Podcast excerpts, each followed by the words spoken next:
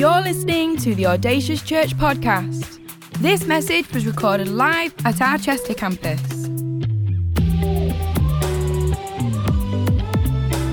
We know this is a great investment into your life, so tune in, listen up, and stay focused. For any more information, visit us online audaciouschurch.com. If we got any brothers and sisters in the house, like you've got siblings, people who grow up knowing what this sibling relationship was like. Now, me and my brother Sam, with two years between us, I've got many other brothers and sisters. I had Caleb playing keys today. Uh, he's one of my brothers as well. He got all the growth genes in the family. I didn't get any of those. And um, but Sam, with two years between us, we were the ones that grew up side by side in each other's pockets. If you bring that photo up again of us sat on the bench, there it is. You can see he's linking his arm with me there. I'm pulling a silly little face. But we were, we were the best of friends, but we were also the worst of friends at the same time. And we would have these moments where we would fight until no end, only two years separating us. I remember this one time we were play fighting. We would always call it play fighting. Any other, any other big brothers out there? Oh, mum, we were just play fighting. We were just play fighting, mum. And this one time we were play fighting, and I might have pushed Sam a little bit too hard, and we had those rails that went around the, um, the living room, you know, like with like the flower imprints on them. And uh, Sam's head hit it, and he had this bump on his head shaped like a flower.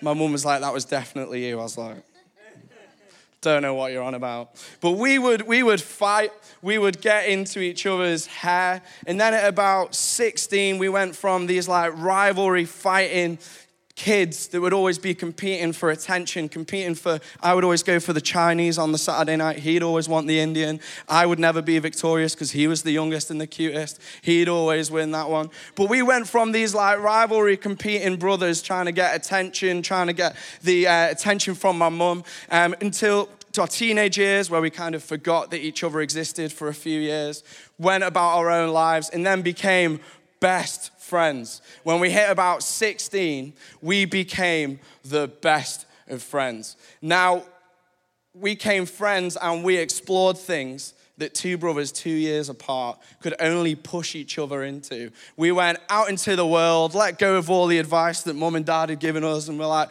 we know everything. And we would push each other into places that we wouldn't tell our young people to go to on a Friday night. We would get ourselves into situations then, uh, that weren't healthy, and we would kind of push each other and push each other and push each other. And it got to a point where our relationship got a little bit destructive for each other because we would encourage each other in the wrong things. You see, it took that time of almost pushing each other into the wrong things for a bit of a destructive element, a fight in a relationship, and a relationship where we would challenge each other, um, to actually build a foundation of now as adults where it is the most constructive relationship it could ever be. Because we've put in the investment in our relationship to now there's only certain things that we can challenge each other on. You see, sibling relationships tend to either be destructive or constructive. We kind of, we're never in the middle. We're either really good for each other or we're really bad for each other. And uh, we're in the room right now. We are all brothers and sisters in Christ. When we become Christians, when we come into relationship with God, the Bible says that we become co heirs in the kingdom of God. So that means if Matt's got a relationship with Jesus, and Matt is a son of God because he is a co heir in the kingdom of God, and I'm have a relationship with Jesus and I'm a co heir, that means that Matt is my brother in Christ. We are brothers in Christ. If Jane is a sister in Christ and Jane is a co heir of the kingdom of God, that means that Jane is my sister in Christ. You see, church, we've got a responsibility to live in constructive relationships with each other. We are all brothers and sisters in Christ. You see, we're looking at a story today of two brothers that their relationship in this one instance, turned very destructive. In fact, it turned to one person being killed. See, we all have a responsibility, church, to choose for our relationships to be for life or for death. See, that's the title of our preach today. Are we going to live for life or are we going to live for death? Are we going to choose to build each other up? Are we going to tear each other down? Are we going to forgive or are we going to hold a grudge? Will we help each other and hold each other to account? Or will we try and play the judge in each other's lives? Church, we need to love people. We are the church. We are brothers and sisters in Christ. We need to choose love. John 10 10. The thief comes to steal, but I have come to kill give you life, then you may have it to the full. James 4:11 Brothers and sisters do not slander one another. Christians we need to reflect Jesus' love that he has for us to each other. The reason that Cain's heart in the Cain and Abel's relationship became destructive was because Cain let comparison, let anger, let selfishness come into his heart. It was a heart posture. You see, Cain and Abel I don't know, is, is, any, is, people heard about Cain and Abel before? Have we heard that story in Sunday school? Well, if you haven't, I'm going to give you some context to Cain and Abel, to their parents. See, Cain and Abel were born into an inheritance of sin and temptation. Their parents were Adam and Eve you know, the first humans to be made, the ones that were given dominion over all life, the ones entrusted to give all of the animals, all of the trees, all of the plants the names, the ones that God trusted with his marvelous new creation. You see, Adam and Eve were also the ones that sin came into the world through. So I feel sorry for Cain and Abel because they had no chance. Their inheritance was literally sin in temptation. They had a relationship with God, but they had to go through offerings to kind of win God's acceptance every year. Cain lived in the inheritance of his mum's mistake, of his parents' mistake. I've got some good news, church. That is not you. You do not need to live in the inheritance of your parents' mistakes. Parents, your children don't need to live in the inheritance of your mistakes. You see, we have an opportunity to come into relationship with Jesus. Your inheritance is a relationship with Jesus. Your inheritance is life in life to the full. Your inheritance is a wisdom that comes through the ages that we can stand on the shoulders. Your inheritance is freedom from sin. Your inheritance is wisdom when you face temptation. You see, we've inherited the Bible. I was meant to bring mine up with you to show you, but a real one, an analog Bible, paperback. Who remembers them? Paperback Bibles. You don't know what they are. There are these things that you'd have to turn the pages. I've got mine on my iPad today. But we inherited the Bible, we inherited wisdom. Audacious Church Chester, people on the podcast, let's use it. We don't need to live firsthand. We can live and learn on the stories and of the lives and of the people that have made mistakes that have gone before us. We aren't starting at page one. We have the whole Bible. We have wisdom. We have the Holy Spirit. We have Jesus. Cain and Abel didn't have this. They were almost set up to fail. They were the first sons born. I feel for them. I do. No matter what they've done, they were probably going to fail. But what we can do when we stand on the Bible, when we stand on the wisdom, is we can stand on the shoulders of those that have gone before us, living our everyday life, making choices for life, not for death. We're going to live for life, not for death. What does that mean? Life, relationship with Jesus, life giving relationships. Death, sin. You see, Cain didn't just wake up one day and think, I'm a murderer. People don't tend to go from okay to murder straight away. There tends to be a journey that leads on. Cain didn't just wake up thinking, I'm going to kill Abel today. No, sin had entered Cain's life through his heart.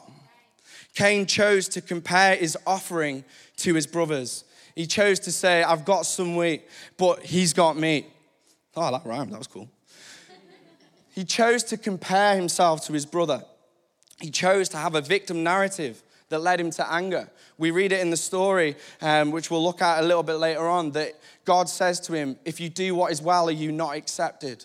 God never said you are not accepted. Cain chose that perspective for himself and thought he wasn't enough for God's standard. Cain chose death over life. Cain chose to hide from God's presence. We see it at the end of the story where Cain says, This is too much for me. I will be hidden from your presence. That was Cain's choice to detach himself from God. God never said he wasn't going to let his presence go with him. Cain chose that. Sin is an act that deliberately dis obeys God's word.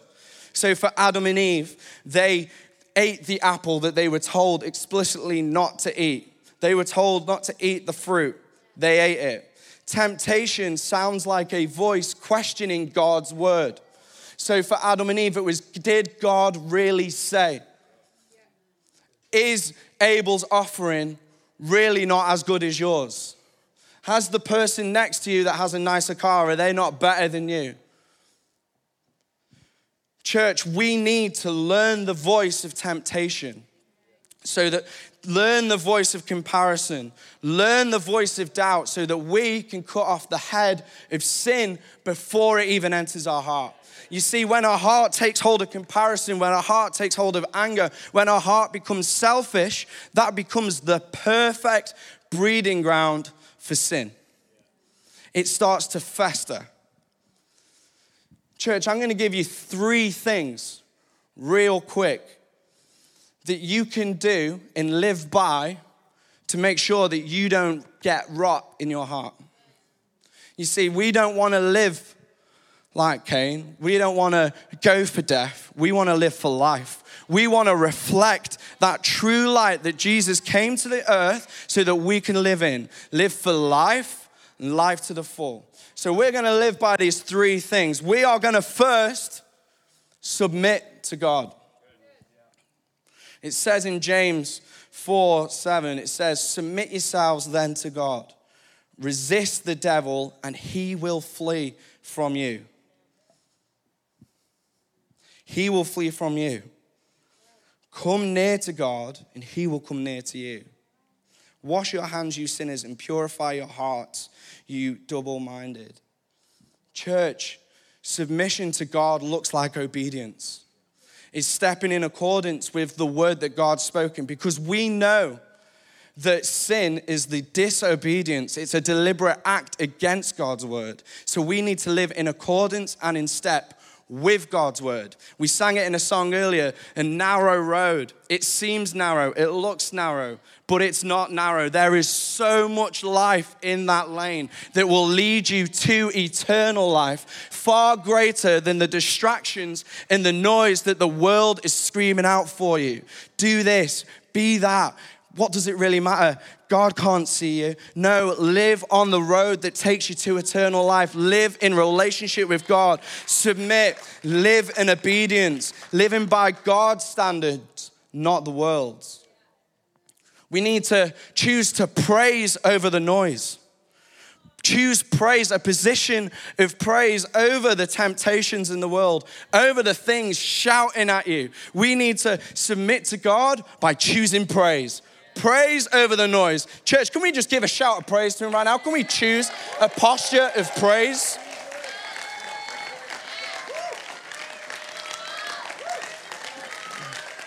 We don't need the band to praise. We don't need it to be a Sunday to praise. All we need is life in our lungs, a decision above the noise to go, Lord, I'm going to praise you no matter what. Church, take this with you. Choose praise. Praise over the noise, praise over the negativity, praise over the good stuff. We can sometimes, something good in our lives can happen and we take it in our stride and we walk on thinking, yes, I am awesome, and forget that God gave you that blessing. Praise over the noise of the good as well as the bad. Church, read pray and stay. This is something that I do. I wake up every morning, I read, I pray, and I stay in God's presence. If you can wake up, you can read your Bible, say a prayer, and just wait for 10 minutes. If it's that, in God's presence, you will be in submission to God. You will see life come out in ways that you never thought that it could or it would. A second thing that we need to do to avoid and to cut off and master the temptation of sin and of temptation in our lives is check your heart. Check your heart. See, the Bible teaches us on the wisdom that we have that Cain and Abel didn't have. We can read the Old Testament.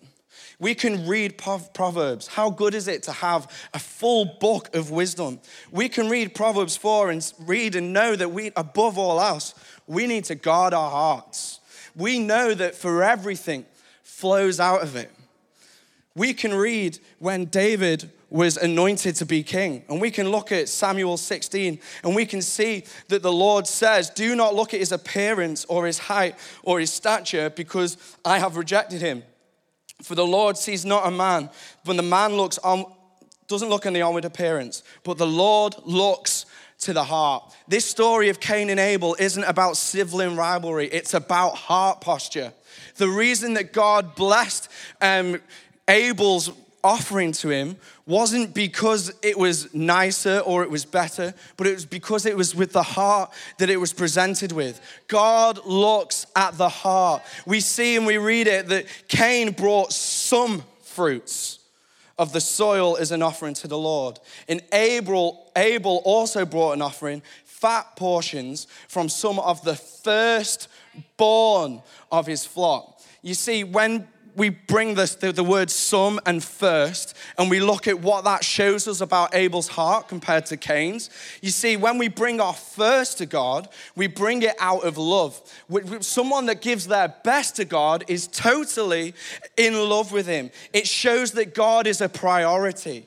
Giving God our first shows where our heart is positioned. If I'm going to give him my leftovers, what does that really tell him? What does that speak about my life? What is important? I'm not here to give God my leftovers, some fruits of this yield that I took over the year, but no, I'm going to come to church. I'm going to wake up every day. I'm going to give God my first breath, my first thought. I'm going to say, God, you are worthy of all. I exalt your name. God, my heart is for you. I love you. Church, we need to bring God our best. Someone that brings God's their best is in love with God. You don't bring your best and have a bad heart. Check your hearts. How do you present your offerings? On a Sunday, the band can join me. On a Sunday, when it comes to that moment, do you wince or do you come ready? And now, when me and Abby got married, we both gave separately, and we didn't, as soon as we had the conversation, yep, 10%, it's the first thing that we're going to do each month. You see, we don't always have the time to do it together straight away, but we've created a pot in our banking that before we delegate any other money, the tithe goes where the tithe needs to be, and then the tithe comes into the house. Church, I want to challenge you. Where is your heart when you are giving to God? When you turn up on a Sunday for team, do you turn up tired or do you turn up front foot forward? Do you turn up after being up for two extra hours just to pray before you came? Church, when you've got small groups on a Wednesday, do you clean up? Do you prepare? Do you put your heart where the, the children of God are coming into? Church, don't give God your leftovers. Don't give him the leftovers out of, I feel like I should. Give Him your first fruits. Check your heart. Ask the Holy Spirit, Holy Spirit, where have I become complacent? Holy Spirit, where am I starting to compare myself to someone? Holy Spirit, reveal to me where I need to grow. Holy Spirit, show me what I need to change in my life. Once you've spent time doing that, to avoid your heart in rot seeping in, creating a breeding ground for sin, you need to commit to change. Once the Holy Spirit's shown you, you need to change. There's no point going through that process and going through the heart surgery because it will hurt. It's not easy. It's not, there's no point going through it if we're just gonna leave it to the wayside and not act on it. Commit to change. To see change, first we need to repent. 2 Chronicles tells us this If my people who are called by my name humble themselves and pray and seek my face and turn from their wicked ways, then I will hear from heaven and I will forgive them and heal their land. We need to humble ourselves. We need to repent from our sins. We have all sinned. We were born sinners. Sin was in the world as we came into it. We need to have this moment where we say, God, forgive me for I have sinned. But repentance isn't saying, I'm sorry, moving on, and then a month later picking it back up and walking back in that sin. Repentance is saying, God, I'm going to give you my sin. I'm going to give it to you. I'm going to leave it at the foot of the cross and I'm going to leave it with you. Like Dan said last week, leave it with God, let God be God. Live free from the grip that it had from you. That's repentance. Repentance is going into the presence of God, laying down your sin, laying down your heart, saying, God, I am sorry, I give it to you, and then walking away, not to pick it up again. For us to be able to not pick it up again, we need to bring people in. We need to bring people in so that we are accountable. James 5 says, Therefore, confess of your sins, and each of you pray for each other. It says, support each other. I've sinned, you've sinned. But if we know what we struggle with in our lives and we come side by side, we link arms, we protect each other's backs, then sin and temptation won't creep back in. We are here, we are siblings. We're going to choose for life, not for death. God wants us to bring people in, people that we trust and then he wants us to live free. John 8, go, sin no more. Leave your sins at the foot of the cross. Walk away. You don't need to take it with you. Church, this is how we protect our hearts. This is how we guard our hearts. This might be new for some people today and it might seem very intense or complicated, but it's simple. It's just a moment, you and Jesus. It doesn't need to be five people sat around and you confessing your sins and whipping yourself on the back and beating yourself down. No, it's just a moment, a holy moment between you and God. God, I have sinned, take it from me. God, I have this struggle in my life, I'm giving it to you. And then you're bringing someone in to support you, to walk with you, to tell you, to hold you to account. We're not going to play the judge, we're going to choose life over death. We all have this choice. We're going to live in our relationships with each other, with our relationships with our work, with our, the people in our work, the people in our schools. Is it for life? Is it for death? We see in our story of Cain and Abel what happens when we let comparison seep into our heart. We see in this story what happens when we let anger take root in our hearts. We see what happens when you take, let selfishness take root in your heart. It leads to nothing but death. Church, let's encourage one another. Let's choose life. Let's stand next to each other and push each other into the things of God. And yes and amen, what the God's saying over the person to your left and to your right. Let's text our small groups when there's a moment that's big in their lives, like a job interview. Let's let's be a body of Christ that chooses life over death, that chooses encouragement. See, Jesus wants a relationship with you. Jesus wants to reveal things through his word. You don't have to live in an inheritance of death. And that might be a word for someone today that you've come into this place and you almost feel like you live in the wake, in the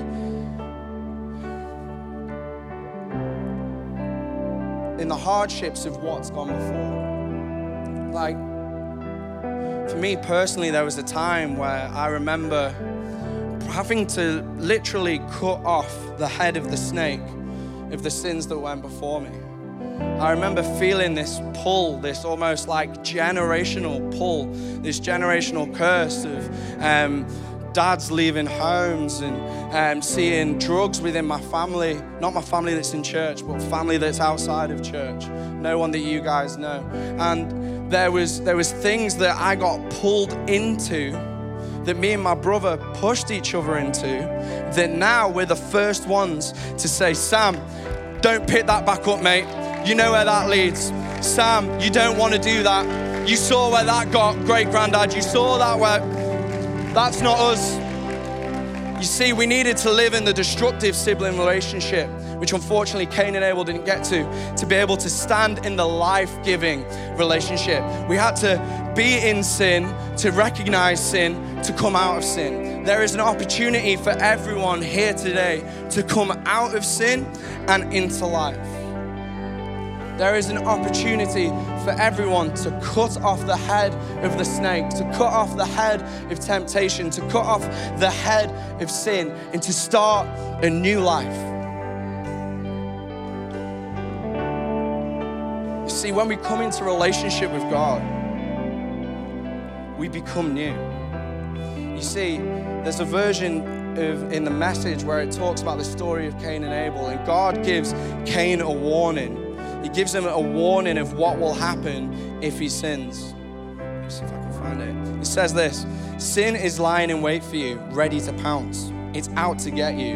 You've got to master it. You see, that was God's warning to Cain. Sin is lying there, waiting to devour you. It says in Romans, for the wages of sin is death, but the free gift of God is eternal life in Christ Jesus our Lord. There's this parallel, there's these two paths that we can choose. We can choose the narrow road of life on it, or we can choose the noisy, the loud, what looks glamorous. I just want to end on just these last couple of moments where I just want to encourage you all the, eh, with this verse in Acts where it says, Repent and be baptized, every one of you, in the name of Jesus Christ, for the forgiveness of your sins, and you will receive the gifts of the Holy Spirit. Church, my prayer is that the gifts of the Holy Spirit will be so evident in our lives that love would be so evident in our lives, that patience, that peace, that joy, that self control, that faithfulness, that kindness would be so evident in our lives that we would bring life to every person that we know in church and outside of church, that we would reflect the true light and the true life of Jesus Christ in our lives. You see, through the gift of the Holy Spirit that is self control, we can choose to run our thoughts, our responses, our environments, the things in our lives through a filter. And this filter is is it for life or is it for death? Is this response that I'm giving in my marriage? Is this bringing life to my marriage? Is this bringing life in my relationship? The way I'm going to respond to my children? Is this actually giving life? Or is this bringing death? In our thoughts. Is this thought that's popped into my mind, is this for life? See, the Bible tells us to take every thought captive and make it obedient to Christ. Is this for life or is it for death? Is this environment that I'm in, young people, number one, is this environment that I am in for life or for death? Is this friendship for life, for death? Church, choose life. Choose to bring encouragement. Choose to bring relationship with Jesus. Choose to be an armor bearer. Choose to submit to God. Choose to repent. Choose to bring someone in. Choose to live free. Don't do what Cain did and choose murder and choose death.